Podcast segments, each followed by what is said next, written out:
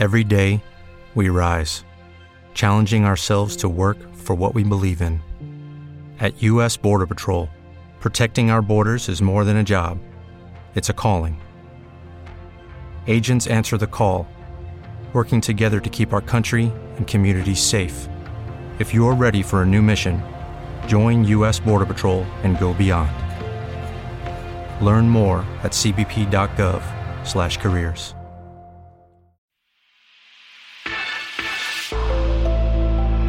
רשת עושים היסטוריה. רשת עושים היסטוריה. רשת עושים היסטוריה. הפרק היום הוא פרק מקשר במידה מסוימת. הוא מקשר בין הפרקים האחרונים שעסקו בעיקר בשפל הגדול, ולוקח אותנו אל הפרקים הבאים, שיעסקו ב... טוב, מי שיחזיק עד הסוף יגלה.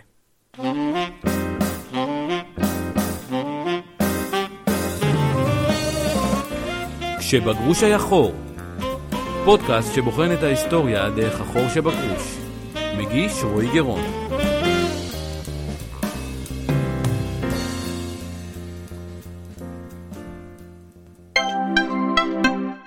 מה אתם יודעים על הסבא רבא שלכם? מה אתם יודעים על סבתא של סבתא? לא הרבה סביר להניח. קרעי סיפורים במקרה הטוב, או שתיים שלוש תמונות דהויות בשחור לבן, שברוב המקרים אנחנו אפילו לא בטוחים בזהות האנשים שמופיעים בהן. סיפור משפחתי, הפודקאסטים הדוקומנטריים שאנחנו מפיקים עבור משפחות, הם הדרך הטובה ביותר לשמר את ההיסטוריה האישית עבור הדורות הבאים. לא רק תמונות ולא רק טקסטים, אלא לשמוע את ההורים והסבים מספרים על עצמם ועל עברם בקולם שלהם. צוחקים, מתרגשים, בוכים. יש דברים שעוברים הכי טוב רק באודיו. תנו לדורות הבאים של המשפחה שלכם את המתנה הטובה ביותר, זיכרון. בקרו ב-familysounds.co.il או פנו אלינו במייל אל run את runlevy.com. סיפור משפחתי, מתנה שנשמרת לדורות.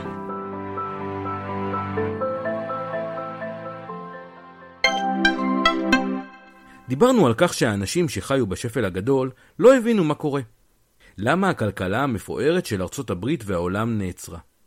הם לא הכירו את התיאוריות המוניטריות של מילטון פרידמן שדיברנו עליהן. במקום זה, הם פשוט איבדו אמון בשוק החופשי, ופנו לכיוון של כלכלה מנוהלת. משהו שהיה על סף תכנון מרכזי נוסח ברית המועצות בארצות הברית. אולי זה נשמע מפתיע, אבל זה לא כל כך. במהלך מלחמת העולם הראשונה, בארצות הברית חלקים גדולים מהכלכלה היו מנוהלים על ידי פקידים. גם לאחר השפל הגדול זה קרה, במלחמת העולם השנייה. ולכן, אחרי שבמהלך המלחמה האנשים הבינו שכך מנוהל משק במשבר, הם פנו לרעיון הזה גם במהלך השפל הגדול. זו הייתה תקופה קשה כל כך, שהעם רצה שהמנהיגים שלו ישמרו על הכלכלה, ישמרו על העסקים, והוא נתן להם את המנדט לנהל את הכלכלה מלמעלה. אגב, באותה התקופה שלפני מלחמת העולם השנייה, ברית המועצות לא נראתה כל כך רע. למעשה בברית המועצות היה נס כלכלי, וסטלין הצליח להפוך אותה ממדינה חקלאית מאוד למתועסת, בתוך זמן קצר. היום ידוע שהדבר קרה על גבם של החקלאים, ומיליונים מהם מתו ברעב. אבל אז הכירו פחות את הנתונים האלו. בנוסף, ברית המועצות גם לא נפגעה בכלל מהמשבר הכלכלי, מה שהוביל עוד יותר למחשבה שמשק מנוהל יציב יותר, ושוק חופשי מסוכן. כמובן שכל המידע מברית המועצות היה חלקי במקרה הטוב, או שגוי לחלוטין במקרה הרע. אבל זו התמונה שהצטיירה אז. הממשל שעלה באותה התקופה היה ממשל של רוזוולט, והוא החל להכניס את הממשל לכל מקום בכלכלה. בתוך כמה שנים, בשנות ה-30, חוקקו המון חוקים ותקנות. רגולציה חסרת תקדים החלה לפעול על כל ענף. מחירים על מוצרים רבים נקבעו על ידי הממשל, ואת הרגולציה הזו נשאה ארצות הברית על גבה במשך עשרות שנים לאחר מכן. אחד הרעיונות שהנחה את קובעי המדיניות באותה התקופה, היה שתחרות זה רע. כן, אני יודע שזה נשמע מוזר היום, כשבישראל קמה הרשות לתחרות, וכולנו מדברים היום על תחרות והורדת חסמים לתחרות. אבל אז קובעי המדיניות הסתכלו על השוק, וראו המון חברות במשבר. הם הניחו שהחברות האלו במשבר בגלל תחרות פרועה. ובכלל, הם הניחו שהתחרות הזו גורמת לבזבוז משאבים יקר. לדוגמה, אם בניו יורק לפילדלפיה יש שתי מסילות רכבת של חברות מתחרות. זה בזבוז משאבים. הרי מספיק לסלול קו אחד, ואת החומרים לקו השני להעביר למקום אחר. עדיף שהמדינה תחליט למי יהיה מותר להקים קו, והוא יהיה הספק היחיד שמותר לו לסלול את הקו, והספק היחיד של שירות הרכבות בין הערים. אבל אז עולה בעיה נוספת. אם הוא יהיה הספק היחיד, הוא ינצל את הכוח המונופוליסטי שלו על הלקוחות שלו, והוא יפקיע מחירים. כלומר, הממשלה צריכה גם לבחור ספק יחיד, וגם לפקח על המחירים והשירות שהוא נותן. וכך היה. אט אט נכנסו עוד תחומים תחת הרגולציה של המדינה, כמו אוטובוסים, תשתיות חשמל, תעופה, רדיו ורבים אחרים. בכל מקום, בו נדרשה השקעה גדולה להקמת תשתיות, או השקעת הון ראשוני גדול להפעלת העסק, כמו לדוגמה חברות תעופה, הרגולטור בחר ספק יחיד לכל אזור ופיקח עליו. הרגולציה ראשית חיסלה את התחרות. לאחר מכן קבעה מחירים ורמת שירות שהיו לדעתה מחירים הוגנים ושירות הוגן, ולאחר מכן פיקחה על המחירים ועל איכות השירות לאורך השנים. היה חשוב לרגולטור לוודא שהחברה תרוויח, אבל לא יותר מדי. תפקיד החברות היה לנסות לשכנע את הפקידים שההוצאות עולות, וצריך להעלות את המחירים. ותפקיד הפקידים היה לבחון את הטענות האלו. חשוב להגיד, היום ברור לכולם שלא זו הדרך. טוב, כמעט ברור לכולם, לדוגמה, עדיין בישראל התחבורה הציבורית עובדת בשיטה דומה של מונופולים אזוריים. בכל מקרה, צריך להבין, תחרות, אפילו שהיא מבזבזת לפעמים משאבים ומייצרת יתירות, אפילו שהיא גורמת לפעמים לחברות לקרוס ולאנשים לאבד את העבודה שלהם, היא מביאה איתה תבלין מיוחד לטווח הארוך. היא מייצרת תמריץ ליעילות ולשיפור, שבטווח הארוך חוסך המון. בואו תעצרו רגע לדמיין את התרחיש הבא. אתם המנכ"לים של חברת תעופה. אחד המהנדסים מגיע אליכם למשרד עטוף מגבת, מתנשף וצועק, יש, מצאתי, יש, מצאתי. מה קרה, אתם שואלים אותו? הוא אומר, ישבתי באמבטיה והבנתי איך אנחנו יכולים לחסוך 20% מעלות הדלק בטיסות. הוא מראה לכם את הפתרון, וזה נראה משכנע. תן לי צוות של עשרה אנשים ומיליון דולר, ואני אפתח את זה תוך מקסימום שלושה חודשים, אומר לכם המהנדס. מה תעשו? תיתנו לו את הכסף? זה נראה משכנע מאוד, ואם הוא יצליח תוכלו לחסוך עשרות או מאות מיליוני דולרים. עכשיו תוסיפו עוד שיקול. אם החברה שלכם תצליח לטוס עם פחות דלק, הוועדה הממונה על מחירי הטיסות עלולה לשנות את המחיר שאתם רשאים לגבות על טיסות. כלומר, אם הפרויקט ייכשל, הלך הכסף. ואם הוא יצליח, מיד יקפוץ פקיד ויקצץ את הרווח שלכם, כך שיתאים לעלויות החדשות. במקרה הכי גרוע, הנוסחה לרווח שלכם היא אחוז מסוים מההוצאות. ככל שירדו ההוצאות, ירד הרווח. נראה לי שהבחירה קלה. המהנדס יחזור הביתה, יתלבש, ויחזור לעבוד על ענייניו. במקרה הטוב, הוא יקבל תוספת אי המצאה, כדי שמקרים כאלה לא יישנו. הבעיה היא שזו גם הבחירה הרעה ביותר למשק.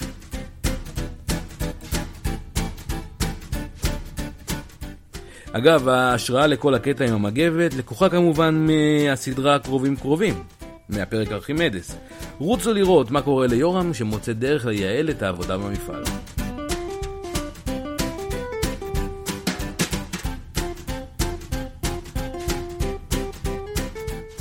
הכלכלנים קוראים לפעולות של ניסיונות להשיג רווח ללא שיפור התועלת, rent seeking. הרעיון הוא שבכלכלה נרצה שחברה תתאמץ להתייעל, או לשפר את המוצרים שלה, על מנת להרוויח יותר. אם הדרך של החברה להרוויח יותר היא על ידי שכירת לוביסטים, או התעסקות במסחר עם הפקידים על העלאת גובה התשלום שהיא יכולה לגבות, אז המאמץ הזה נקרא rent seeking. למעשה זה מאמץ לא יעיל, מאחר והוא לא מקדם את הכלכלה ואת תועלת הכלל. אלא רק מבזבז משאבים שהיו יכולים ללכת למקומות טובים יותר. החברות שהיו תחת רגולציה עברו במקום להתעסק בלתת את המוצר הטוב ביותר בעלות הייצור הנמוכה ביותר, להתעסקות בלתת את המוצר המינימלי במחיר הגבוה ביותר, ולסחור אנשים שידאגו שהמחיר יהיה גבוה ככל שניתן. רן ציקינג מזוקק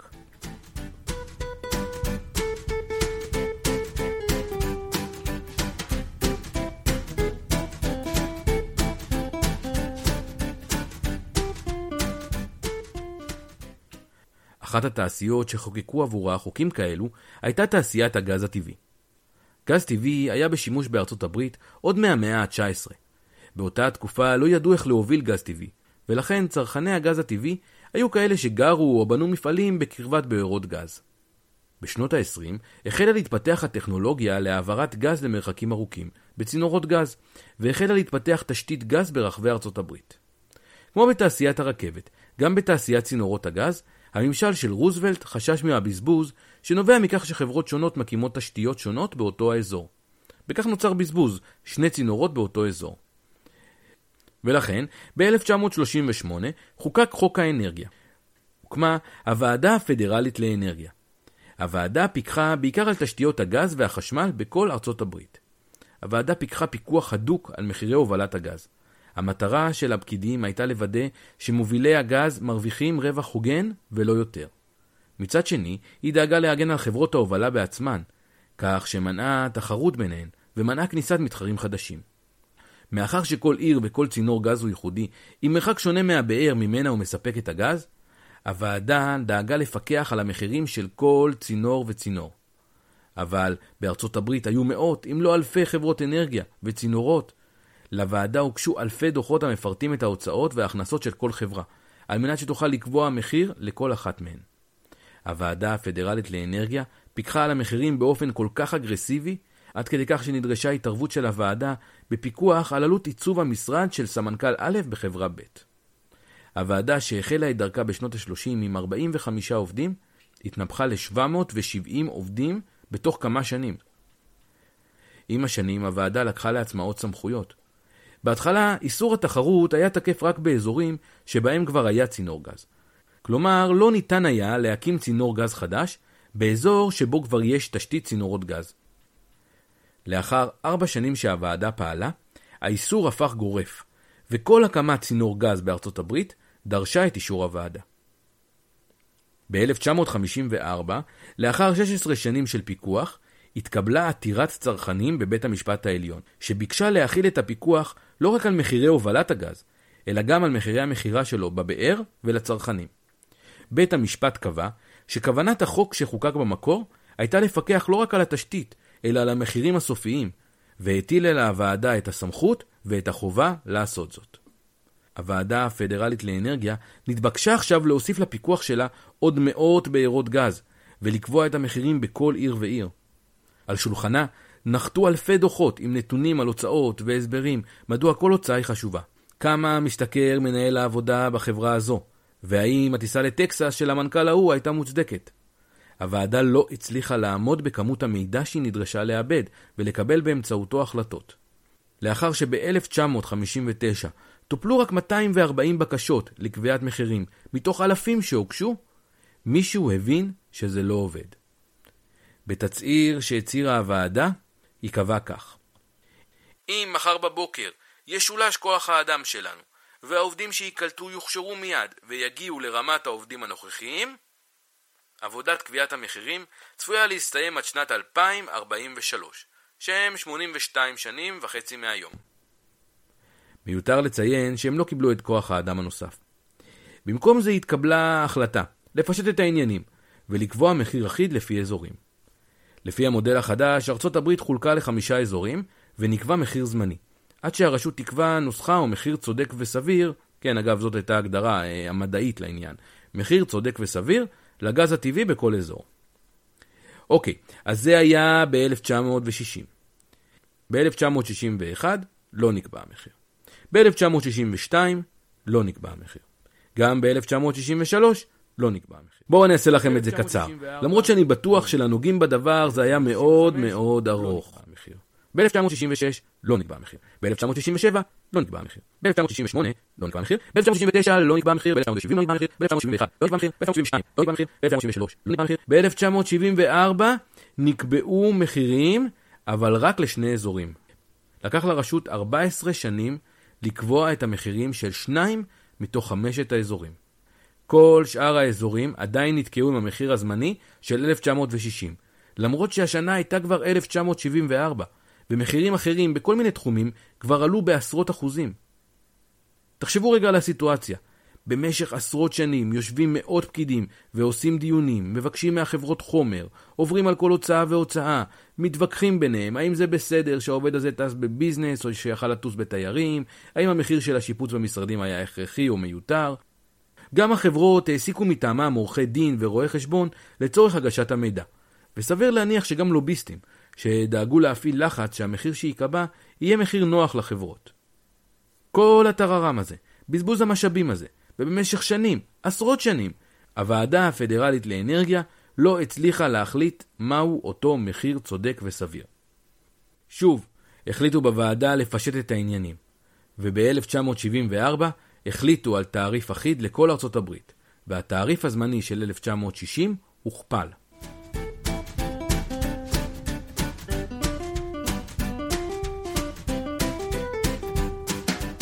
טוב, אז הוועדה הפדרלית לאנרגיה גררה רגליים. המחיר היה נמוך, מה הבעיה בזה? אז ככה, ככל שהמחיר הפך יותר ויותר אטרקטיבי, קרו שני דברים במקביל. מצד אחד, הרבה צרכנים זנחו מקורות אנרגיה אחרים. הצרכנים הפסיקו להשתמש בנפט ופחם ועברו להשתמש בגז. לצורך כך הם ביצעו השקעות. הם קנו מערכות גז והמירו מערכות קיימות. הגז הטבעי הפך למוצר הכרחי למפעלים ולמוסדות ציבור רבים. מוסדות כמו בתי ספר ואוניברסיטאות המירו מערכות הסקה לגז, וגם צרכנים ביתיים עשו זאת. הדבר השני שקרה היה שהיצרנים פשוט הפסיקו להתאמץ. אף אחד לא חיפש גז, כי היה ברור שאם הוא לא ימצא גז, אז אף אחד לא יפצה אותו על ההפסדים שלו. אבל אם הוא כן ימצא, יגיע פקיד שיתחיל לדון איתו על כמה זה רווח צודק וסביר. לאחר עשרות שנים של פיקוח, הביקוש עלה, וההיצע הידלדל.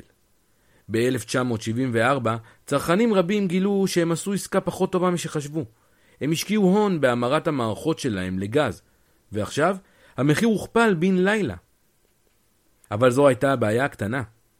מאחר והיה מחיר אחיד לכל ארצות הברית, בתקופות של עודף ביקוש, כמו תקופות קרות במיוחד, הצרכנים שהיו רחוקים יותר מבארות הגז, התקשו להשיג גז.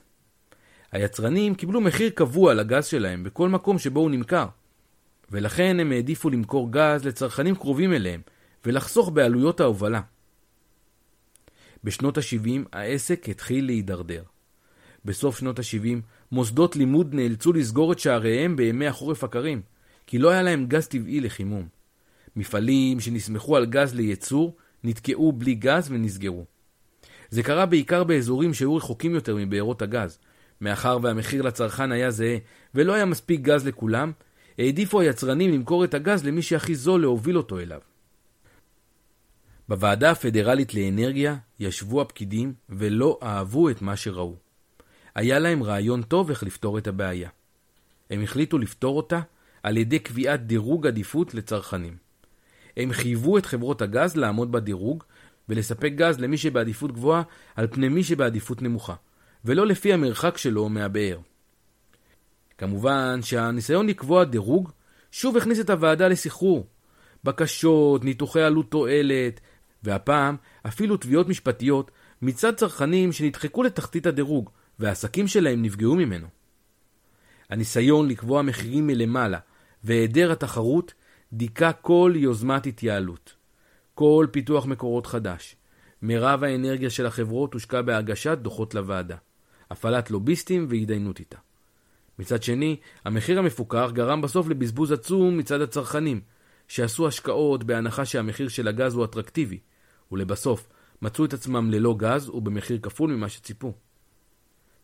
צרכנים רבים השקיעו שוב סכומי כסף גדולים, על מנת להתנתק מהתלות שלהם בגז. הם התקינו מערכות פחם, ואפילו מערכות הסקה עם עצים. הממשל פשוט לא נתן למערכת האיתותים של השוק החופשי לפעול. ללא מחירים חופשיים, לא ניתן היה לאותת ליצרנים שהביקוש עלה, וכדאי להם להשקיע בחיפושי מקורות חדשים. גם לא היה ניתן לאותת לצרכנים שהביקוש עלה ולכן המחיר עולה, ולא בטוח שכדאי להם להמיר את המערכות שלהם לגז. בקיצור, בסוף שנות ה-70 ובתחילת שנות ה-80 כבר היה ברור לכולם שהניסיון לשלוט בשוק הגז נכשל שוב ושוב, והגיע הזמן לשחרר את המחירים. כבר בשנת 78, תחת הממשל הדמוקרטי של ג'ימי קרטר, החלו המחירים להשתחרר. נקבעו מחירי מקסימום גבוהים יחסית לגז ולהובלת גז, במקום פיקוח מחירים הדוק. בשנת 1981 נכנס נשיא חדש לבית הלבן, רונלד רייגן. רונלד רייגן היה פוליטיקאי עם השקפה אוהדת מאוד לשוק החופשי. אם אתם לא מכירים, אני אתן לכם שני ציטוטים שלו. In this present crisis, government is not the solution to our problem. Government is the problem. I think you all know that I've always felt the nine most terrifying words in the English language are I'm from the government and I'm here to help.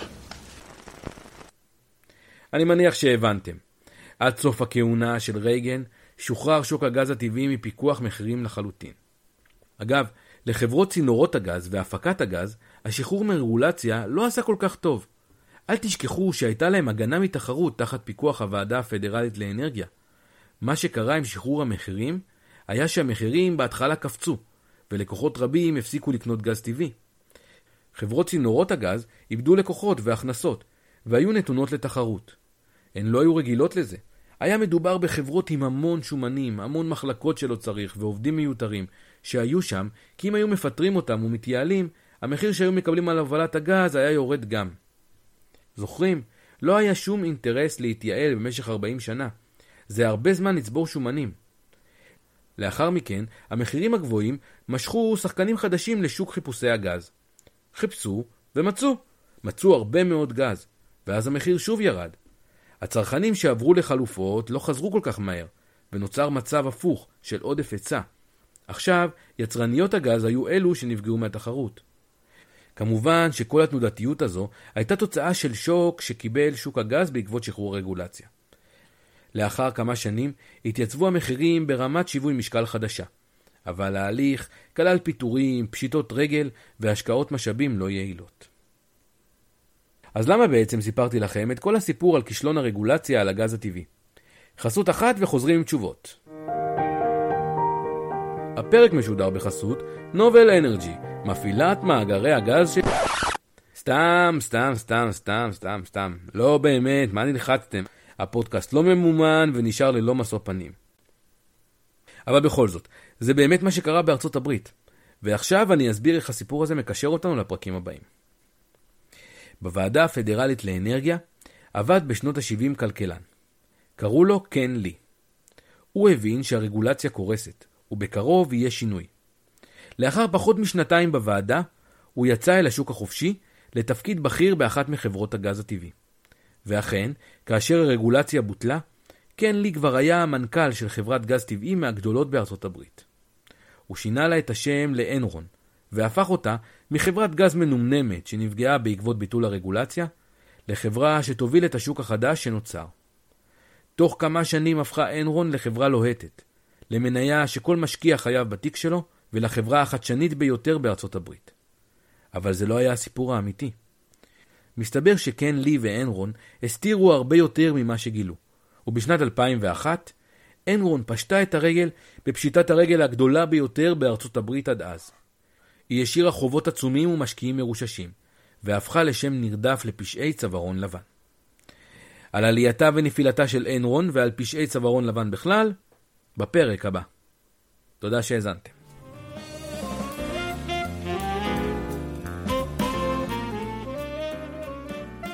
תודה רבה לאבי רוזנפלד שהציע את הרעיון לפרק.